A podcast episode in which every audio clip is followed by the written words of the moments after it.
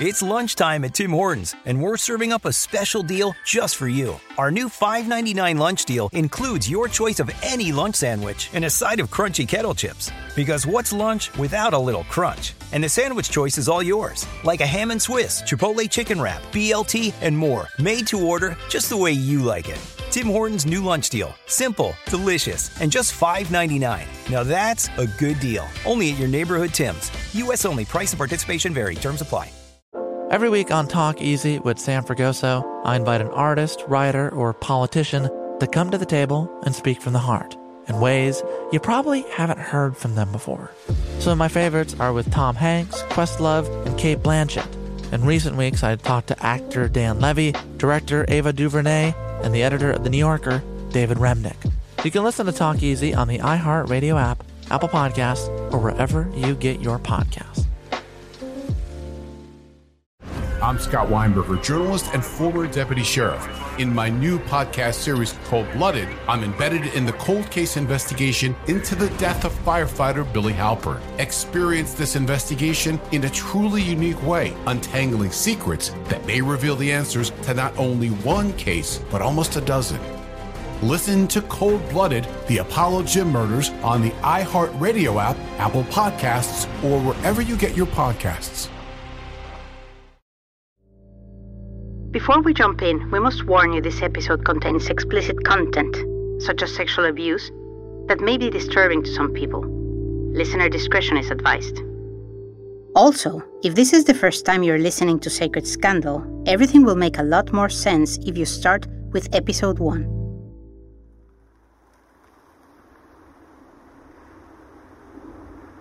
It's a brisk California December day, 2019 and Sochil Martin must exit the hotel without being seen. She peers out the window to make sure no one is there, and then, as she dashes through the parking lot towards her car, kid in tow, she double checks and double checks. This vigilant routine is her new reality, constantly hiding from people and watching her back everywhere she goes. She's always ready, armed with pepper spray and the local police department on speed dial. But none of this prepares her for what happens next. As she walks towards her car with her daughter, she sees a familiar face. Panicked, Sochil grabs her little girl and starts running. She's known this man since childhood. He is a henchman for La Luz del Mundo, known as the Enforcer. He is so close that Sochil can hear him say, Yes, she's here. I can see her. She's moving so fast she can't even feel her legs. Safely inside, Sochil calls the San Diego police. Two minutes later, the San Diego PD arrive, but the enforcer has already vanished. Thanks to La Luz del Mundo, or LLDM for short, Sochil and her family had spent the last few months quietly moving from one hotel to the next, after being forced to leave their home in Mexico. Her decision to help U.S. authorities bring down Naasón Joaquín García is what put her family in serious danger. On Monday night, my office arrested Naasón Joaquín García. Even from inside a jail cell, Naasón could play with people's lives. It was following his wishes that LLDM's hundreds of pastors all over the US and Mexico ordered their congregation to harass Sochil Martin and her family. Here's Sochil herself describing the rumors LLDM spread about her. He used a platform, a national platform, to tell the people of the congregation you see this woman over here? She's the one that you're going to blame for the apostle being in jail. And she's the one that if you see on the street, she's the one that you harass. It's her fault. After Naasón's arrest on June the 3rd, 2019, LLDM's official spokesperson, Silem Garcia, went on Mexico's 24 hour news station, Milenio, to defend the apostle's innocence against Sochil's claims.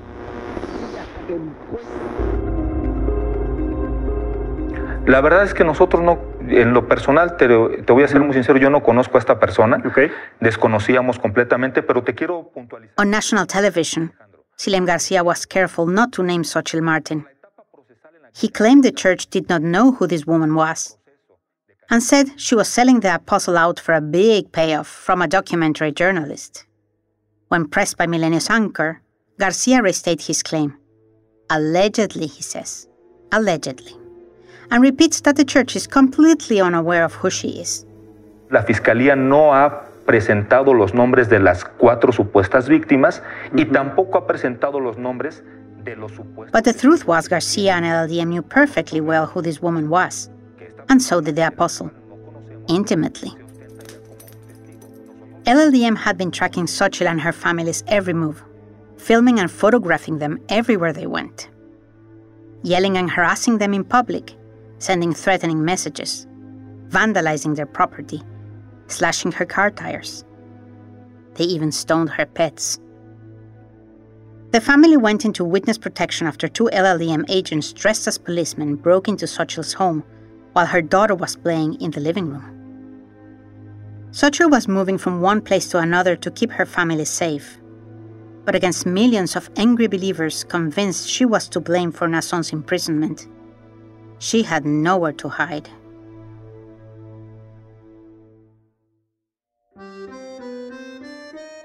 I'm Roberta Garza, and you're listening to Sacred Scandal, Season 2. This is Episode 4 The Apostle's Obsession.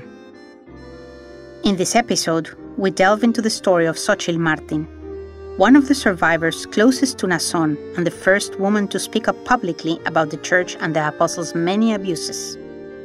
She did this despite knowing the consequences that she might never have a normal life again.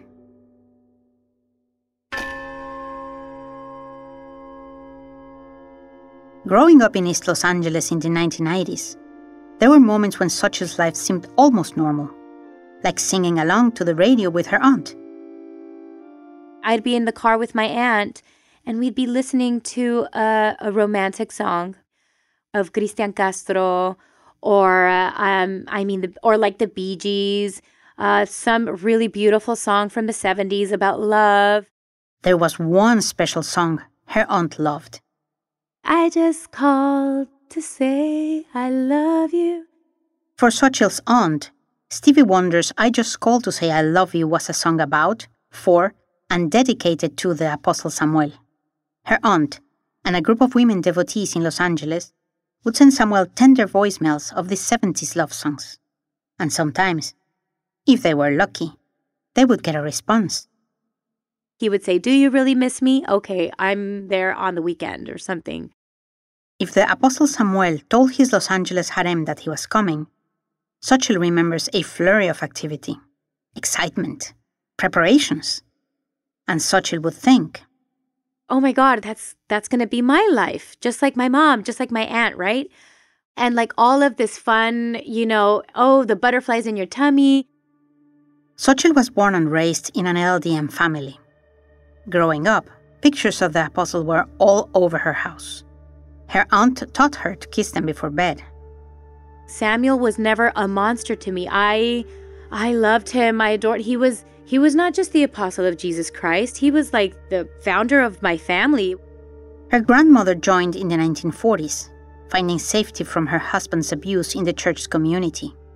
It was only natural that when the time came, Sochil's grandmother gifted her daughters, Sochil's aunt and her mother, to the Apostle Samuel, a tradition that continued with Sochil. I'm being raised by my aunt who was also abused by him. You know, and, and she's teaching me only what she knew and what she was raised to believe. Gifting or offering up your child can mean many things, but in La Luz del Mundo, it most often means sexual services. For Sochil's mom and aunt, it meant tasks like performing oral sex, preparing his bath, and particularly, bringing him more younger girls and making sure they were convinced it was all a huge blessing. We can't say for sure how Sochil's mom felt about this.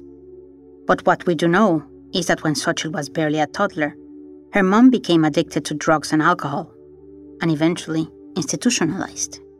My mom was like something we just nobody would talk about. So Sochil was raised by her aunt, the same aunt who sent the apostle voice messages of I just called to say I love you. My mom didn't stand a chance, I didn't stand a chance. Sochil, her mother, and her aunt were what's known in the church as unconditionals. We mentioned them in the last episode. unconditionals pledged themselves to serve the apostle for life, in any way he wanted, without questions. I am born and raised to believe that there is no sin when it comes to the apostle of Jesus Christ because saying that he sins is saying that God sins, and God does not sin. I was trained, boop, as soon as you think that there's something wrong or sin, I just turn my brain off. Like, if you go there, Sochil, you're condemned for all eternity. Like, you cannot let your mind go and think, not even for a millisecond, that the apostle of Jesus Christ is wrong or that he is doing something sick or wrong before God because that's going against God. That's like saying, God, you piece of shit, like, what are you doing? It's just as bad. Sochil's turn came after her 10th birthday. Her aunt was ordered by the Apostle Samuel to bring the little girl to him. And so here I am, a little girl thinking, well, the servant of God's not mad because he didn't seem he didn't seem mad when he saw me with my clothes off. In fact, he likes it and it makes him smile and he does look happy. It's very normal, this culture of rape and child abuse and pedophilia in the light of the world. During her teenage years, Sochil's responsibilities included rubbing Samuel's feet, giving him massages, and even dancing for him, often naked. Many of her friends also did it, and few questioned it. And when they did, the apostles' groomers, older women known as the Vestals, would make sure they understood how much of a blessing it was, how the girls should tell no one about it, and how they and their whole family would roast in hell if they did. A few years later, the Apostle Samuel assigned Sochil a new task to take care of his son, Naasón. At the time, Naasón was 40 years old, and Sochil was still in high school. He trusted me so much with his son's life, and his son needed somebody like me to love him. And, you know, in the beginning, it was okay, like, yeah, okay, it's fine, Sochil. But for so long, I was an object. I was a thing that was meant to keep Naasón happy and quiet and, and calm because he was the next apostle in line. The abuse began gradually. Sochil worked for the church's PR firm, Berea International, and this meant helping Naasón with his radio broadcasts late into the night in his office. She often worked over 30 hours a week, all while attending high school, all unpaid. And during their time working together, Naasón would often talk to the teenage Sochil about how unhappy he was in his marriage, lamenting that his wife didn't love him properly. He would tell her no one loved him. Sochil would respond that of course she loved him. He was the apostle's son, after all. And Naasón would reply, If you love me, then why don't you kiss me? Why don't you hug me? And then, wanting to obey Prince Naasón, Sochil of course, would. I was essentially his first concubine. There was much more, it was much more direct with him. So he knew my every move, every day. Sochil's aunt helped Naasón keep track of her. They 100% always knew what I was doing, where I was going, who I would speak to. At one point, Sochil ran away to San Jose to live with a relative there. But Naasón and the church were inescapable. She was quickly brought back to LA and to the apostle. The abuse only escalated from there. He became arrogant and hurtful, asking for hardcore sexual favors. BDSM dungeons and threesomes quickly escalated to the grooming of very young girls and sexual acts with animals. She managed to mostly avoid the worst acts, but resistance came with a price tag. On one occasion, Naasón presented her with a boy, naked and half conscious. A black mask covered his face. Naasón wanted to record a sexual act between Sochil and the boy. When she refused, Naasón beat her so hard she was unable to walk for several days. And as time goes by, he physically took everybody in my life away from me and completely isolated me from everybody, including my family. Sochil didn't just endure physical abuse, she also experienced financial abuse. She dreamt of studying film after graduating high school. I was lucky enough to get accepted to NYU. And it was so awesome. I was so excited, but Naasón said no. Naasón wanted her to stay in Los Angeles, to continue working for the PR firm. Instead of film school in New York, he told her to study communications at California State University. And she did. But she was only able to study for one year. She had secured a student loan, but she'd been forced to turn the loan over to the church. Without it, she could not afford to continue her education. So Sochil dropped out. She settled into working full time at the church's PR firm, Berea International, where she could at least practice her film skills, producing shiny marketing videos for the church. This meant Naasón officially became her direct boss. He was now involved in every aspect of her life. He's my boss, he's my pastor, he's my dad, he's my everything, right? So gradually, my abuser becomes the closest thing in my life. In time, Sochil would start to separate Naasón, the man, from Naasón, the apostle. I essentially had nothing but him. And so I started to be very angry at him subconsciously. And I started to separate the idea between him being the servant of God's son and him being my my not my predator. I didn't see him as my predator, but I did start to see him as the sole reason why I was so unhappy. But there was nothing I could do about it. It would be many more years before Sochil would free herself from him. The abuse would continue and worsen. But the seeds of doubt were planted, and fate was about to intervene. More on that after the break.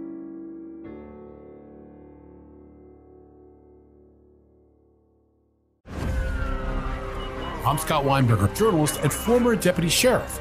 In my new podcast series, Cold Blooded The Apollo Gym Murders, I'm embedded in the cold case investigation into the death of firefighter Billy Halpern. It's just a shame, you know, that they took him from us.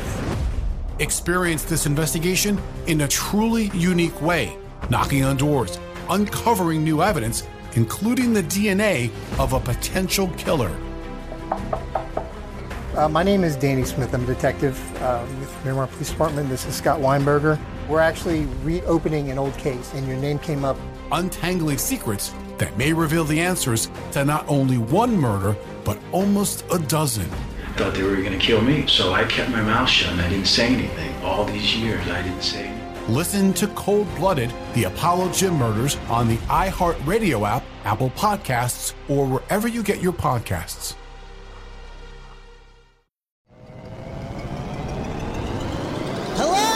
Acclaimed comics writer and notorious Scott Summers hater, Rosie Knight. Well, hello, Emmy winning podcaster and totally unbiased Targaryen royal supporter, Jason Concepcion. Rosie, somehow the X Ray Vision podcast has returned. It feels so good. It does. And like always, we'll be here every week covering the wide world of TV, movies, comics, and geek culture. That's right. We'll be talking about Batman, heroes of that stature, and of course, we'll be inviting our friends in the industry to come geek out with us and share stories. We'll hear from TV writers, from actors, comics creators, pop culture critics, and more. Nothing is off the table because geek culture is pop culture, and we can't wait to share our love of it all with you every single week. Listen to X Ray Vision on the iHeartRadio app, Apple Podcasts, or wherever you get your podcasts. This is Neil Strauss, host of the Tenderfoot TV True Crime Podcast, To Live and Die in LA. I'm here to tell you about the new podcast I've been undercover investigating for the last year and a half. It's called To Die For. Here's a clip. all these girls were sent out into the world and they were told try to meet important men try to attach yourself to important men The voice you're hearing is a Russian model agent telling me about spies sent out to seduce men with political power. The war in ukraine is also being fought by all these girls that are all over important cities For the first time, a military trained seduction spy reveals how the Russian government turned sex and love into a deadly weapon. If you want to kill your target, it's easy. You just seduce him, take him somewhere, start having sex and then he's very vulnerable, so you can kill him easily. To Die For is available now. Listen for free on the iHeartRadio app, Apple Podcasts, or wherever you get your podcasts.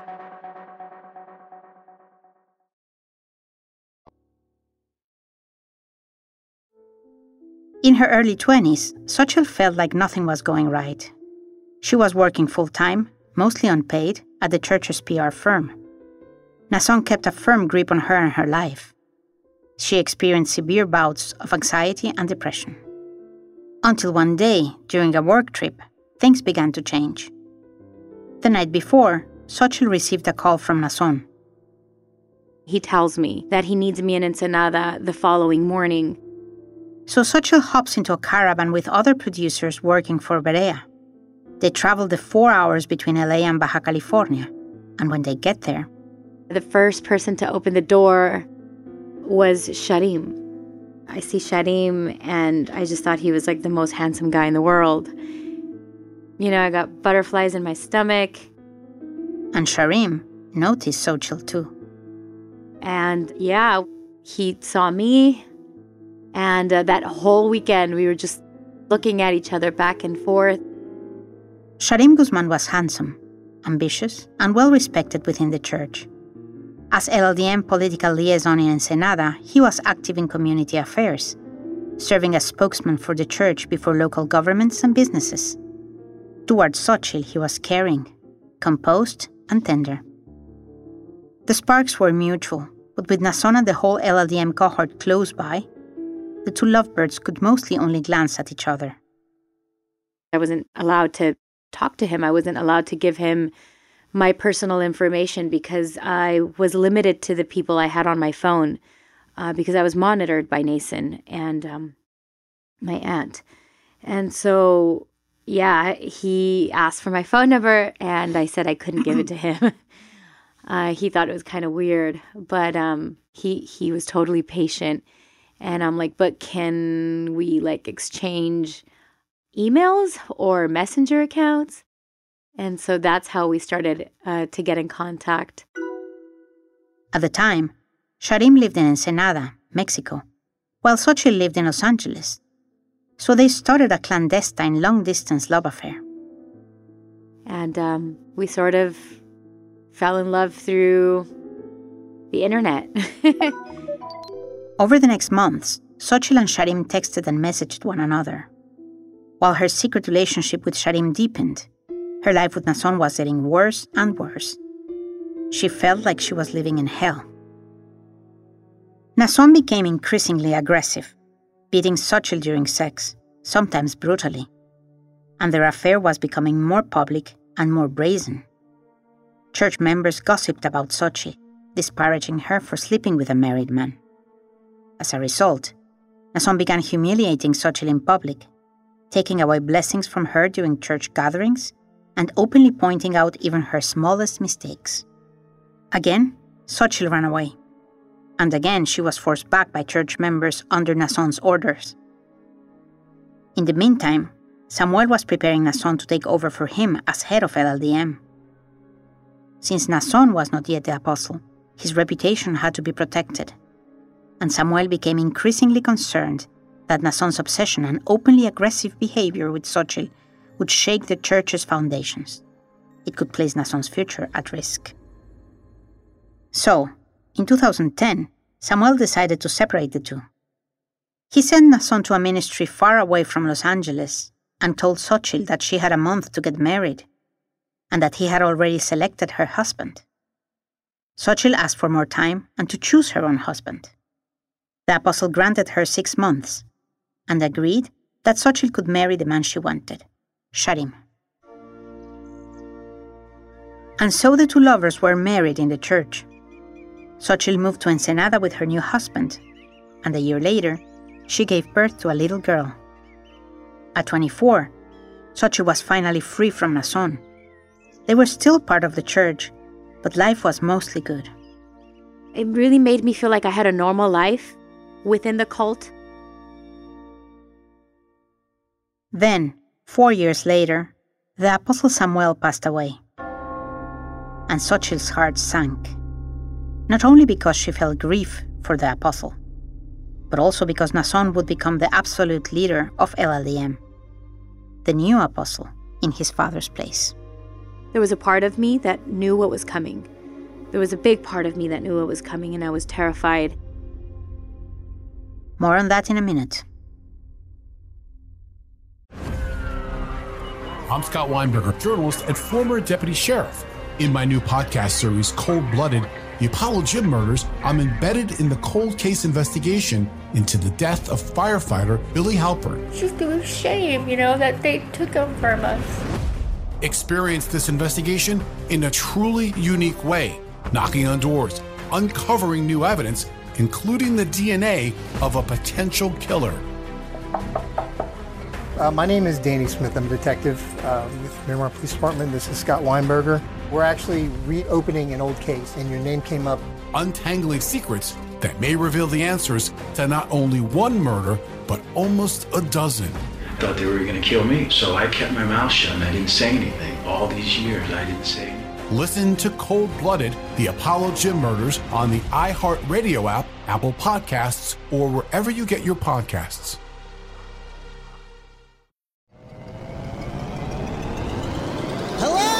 Acclaimed comics writer and notorious Scott Summers hater, Rosie Knight. Well, hello, Emmy winning podcaster and totally unbiased Targaryen royal supporter, Jason Concepcion. Rosie, somehow the X Ray Vision podcast has returned. It feels so good.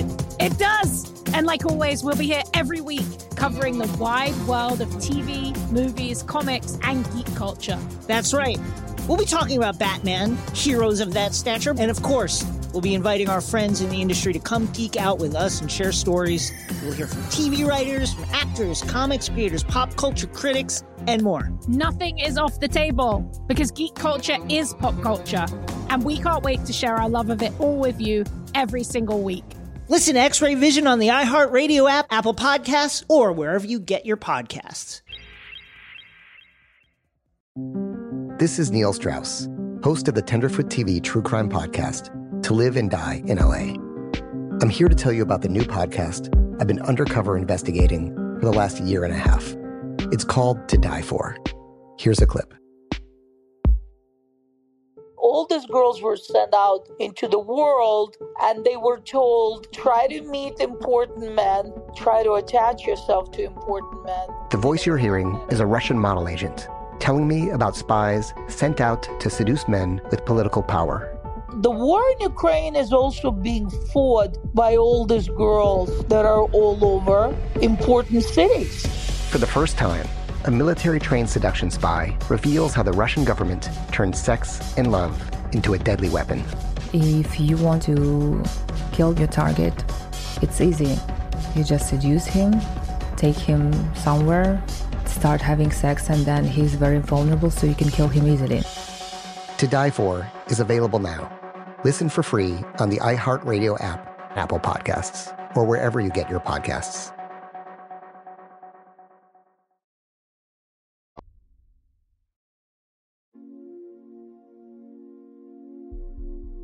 With Samuel dead, Naasón ascended as the new leader of La Luz del Mundo. Sochil knew Naasón well, and she had a gut feeling that with so much power, he would become unhinged. And um, it was very dark. It got very dark very fast. In early 2015, a year after Naasón became the Apostle of God, he called Sochil back to Guadalajara. She was brought to Naasón's office and greeted by Azalia Rangel Melendez, who Sochil recognized as Naasón's chief assistant and groomer in Mexico. Azalia told her Naasón had requested a private audience with her. And once the door closed behind her, He assaulted me, and I, I, I, I couldn't recover for months. Naasón raped Sochil right over his desk and videotaped it. From now on, she was to continue her sexual servitude to him and also help him find and groom new young girls for his pleasure. That's when I broke uh, emotionally and psychologically, and in so many ways tried to end my life. Sochil endured Naasón's rapes and abuse for months afraid of what he might do to her family or to her if she resisted. She was spending many months out of the year in Guadalajara, away from Sharim and their young daughter. So she submitted and played along. When she was away from Naasón, she sent him affectionate messages, pretending to be his girlfriend. When she refused to comply, she was beaten. She tried to commit suicide. Worried about his wife and confused by her suicide attempt, Sochil's husband, Sharim, picked up her phone when it buzzed with an incoming message. He found racy messages and pictures between Sochil and the apostle. Sharim was stunned, and he immediately confronted Sochil about it. I was sort of on the verge of like, oh, finally, he knows. He started calling him a son of a bitch. He started calling him a disgusting piece of shit. And me, I'm like, stop talking, stop talking like that about the servant of God. Don't say that. It was like, I don't want my husband to go to hell. Sochil was relieved that she didn't have to hide the truth from Sharim anymore but she was scared for him.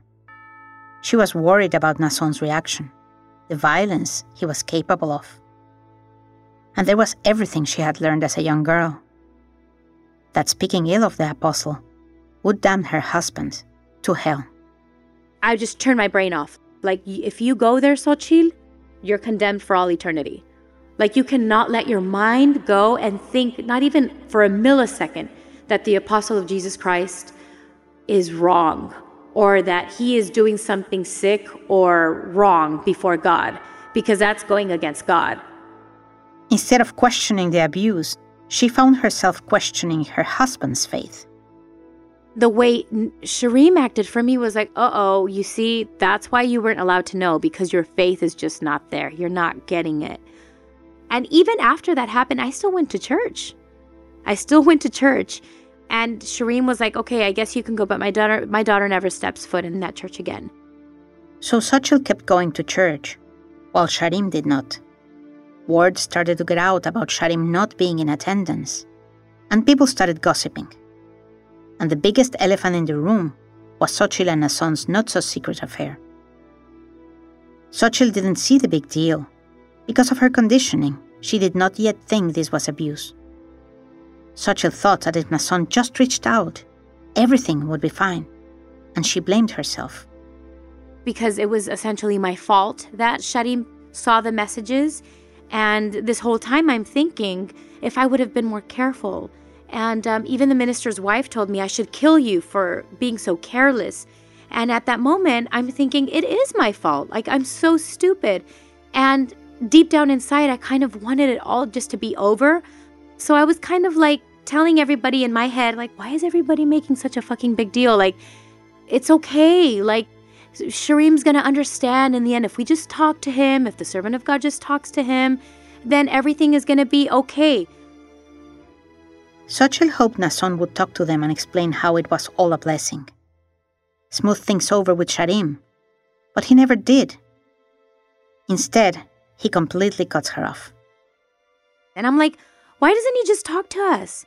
Why doesn't he just, you know, fly us over to Guadalajara? We could talk about this, and now Sharim is going to understand that it's a blessing, it's not bad, or it's not abuse the way he's seeing it. Sharim's ongoing absence concerned the church, so two of LLDM's high bishops paid the couple a visit at their home in Ensenada. Las personas que pudieran estar conociendo el asunto. Digo, para ir cerrando también ¿no? A meeting Sochil secretly recorded.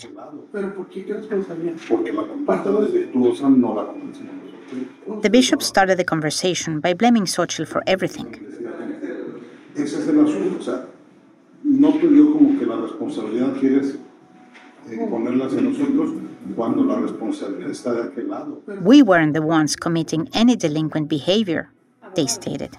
De que, espérame, espérame. Voy a agradecer que por favor no me estén faltando el respeto de esa manera. De que eh, tratando de decir de que el, el, delito lo cometimos y que no lo. Ok, yo lo cometí, pero él también lo cometió. Xochitl countered by saying, We all know what the root of it all is. Entonces, no le doy caso, no le doy caso a todo eso que dice ella, que dices tú. Venimos a otro asunto, enfoquémonos en este asunto. Sochil was present throughout the meeting, but the bishops addressed Sharim and Sharim only. For LLDM, the husband is the sole head of the family, so it was his job to decide everyone's fate, bow their heads and return to the fold, or lose everything. Yo no sé, me atrevo a hablar por mi esposa. Yo vi algo que perturbó, que perturbó mis sentimientos. Pero este tenor, no puedo decir, no, pues no le creo. Ah, bueno, pues sí te creo. En el ejemplo de decir, sí te creo, bueno.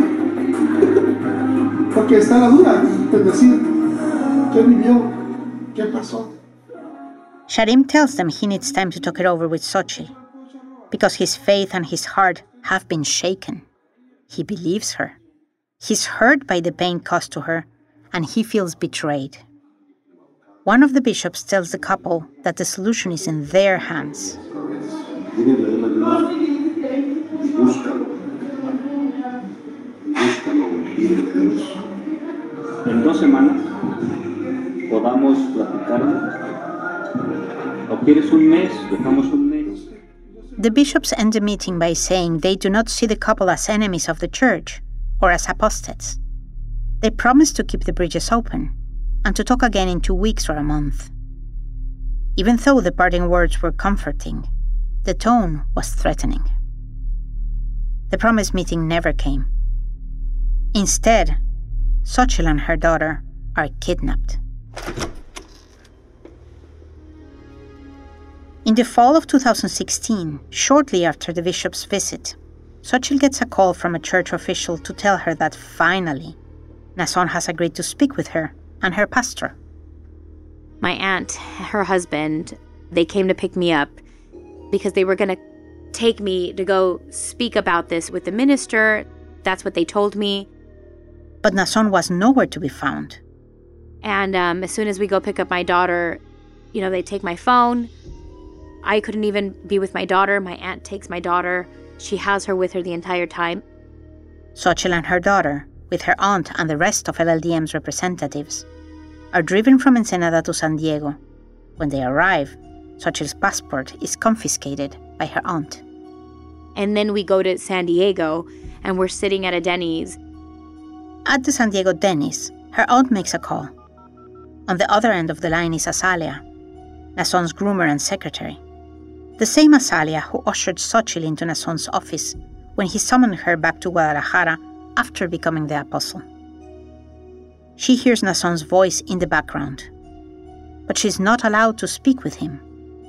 I'm thinking, like, oh, I understand that I fucked up so bad. They don't even want to talk to me. The servant of God doesn't want to talk to me. I, I messed up. This is the second time the church came to her. The second time some powerful high up tells her this mess was all her fault, without even letting her explain anything. So Sochil begins to see things differently.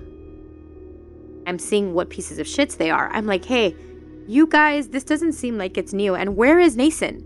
Why is Naasón disappearing? Why doesn't he just, you know, talk to us? And everything started to connect. It reminded her of a scene from one of her favorite movies. I was a big fan of The Godfather. And that scene to me was very Corleone for me. very, very Godfather to me. And I was fucking scared. I was like, these fuckers are in some weird, powerful mafia. It's all families. They protect the business, they protect the name. And I am now fucked over because of my life of abuse and knowledge of, of Naasón. When Sochil seemed scared enough, she was let go. They dropped me off at my house, and I was told, given particular instructions, that my husband had to go back to church. If not, I was going to go to hell. He was going to go to hell, and my daughter was going to go to hell. Even after her kidnapping and the bishop's threats and the godfather scene, Sochil was unsure about what to do. She tried to convince her husband to go back, to return to the flock and be done with it. My husband was essentially like, You keep going there, we're done. Because I cannot with all of this, it's too much. And he thought my daughter is potentially in danger. Sochil is forced to make a choice. hell on earth with Naasón, or eternal damnation with Sharim. And I told him, no, like I want to be with you and I would rather go to hell altogether, but so long as we're not separated. My breaking point was my husband, somebody who loves me truly, that in my subconscious, deep down inside, this person has never hurt me. This person would never hurt me. This person loves me. And maybe, maybe this is wrong. And at that moment, Sochil decided not to play nice anymore. Her family had already shunned her. Her aunt, her colleagues, and closest friends from LLDM, all her brothers and sisters in the faith had turned their backs on her. The only two people left standing by her side were her husband and daughter. Sochil knew how the church operated. She had worked close to Naasón for years. She knew about the double finances, the unpaid labor, the abuse of young girls and boys, and the tax evasion. All criminal behaviors institutionally aided and abetted by the church. And she had evidence. At the very least, she knew where to tell the police to find it. Sochil decided to give La Luz del Mundo a taste of their own medicine. Thank you, Brian, for, for having us. And it is much more about just the apostle. It's about an institution, a corrupt institution that enable this um, apostle, so-called apostle, and help him commit these crimes. And it needs to stop.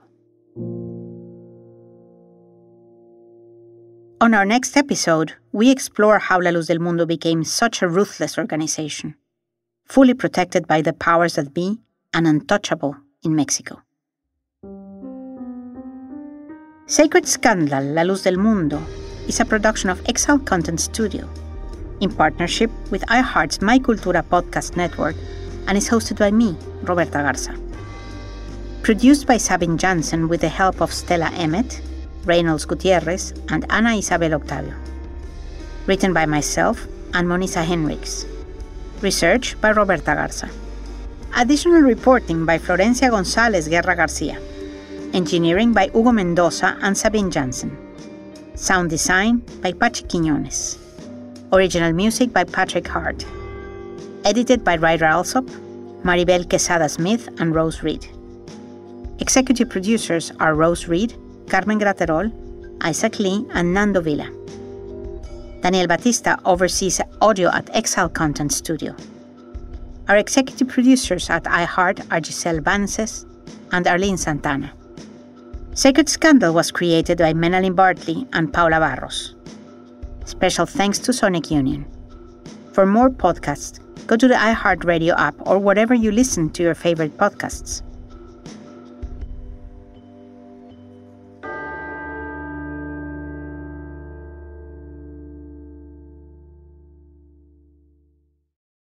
I'm Scott Weinberger, journalist and former deputy sheriff.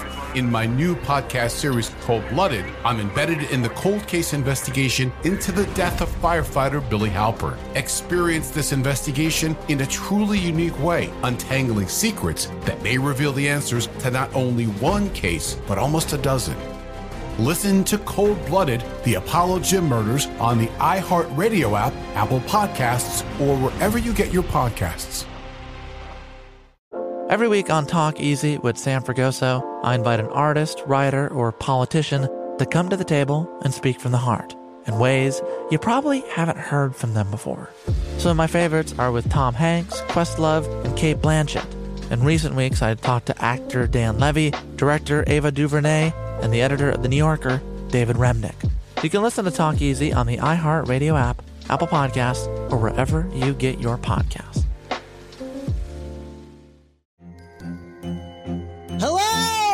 Acclaimed comics writer and notorious Scott Summers hater, Rosie Knight. Well, hello, Emmy winning podcaster and totally unbiased Targaryen royal supporter, Jason Concepcion. Somehow the X Ray Vision podcast has returned. And like always, we'll be here every week. You'll hear from TV writers, actors, comics creators, pop culture critics. Nothing is off the table. Listen to X Ray Vision on the iHeartRadio app, Apple Podcasts, or wherever you get your podcasts.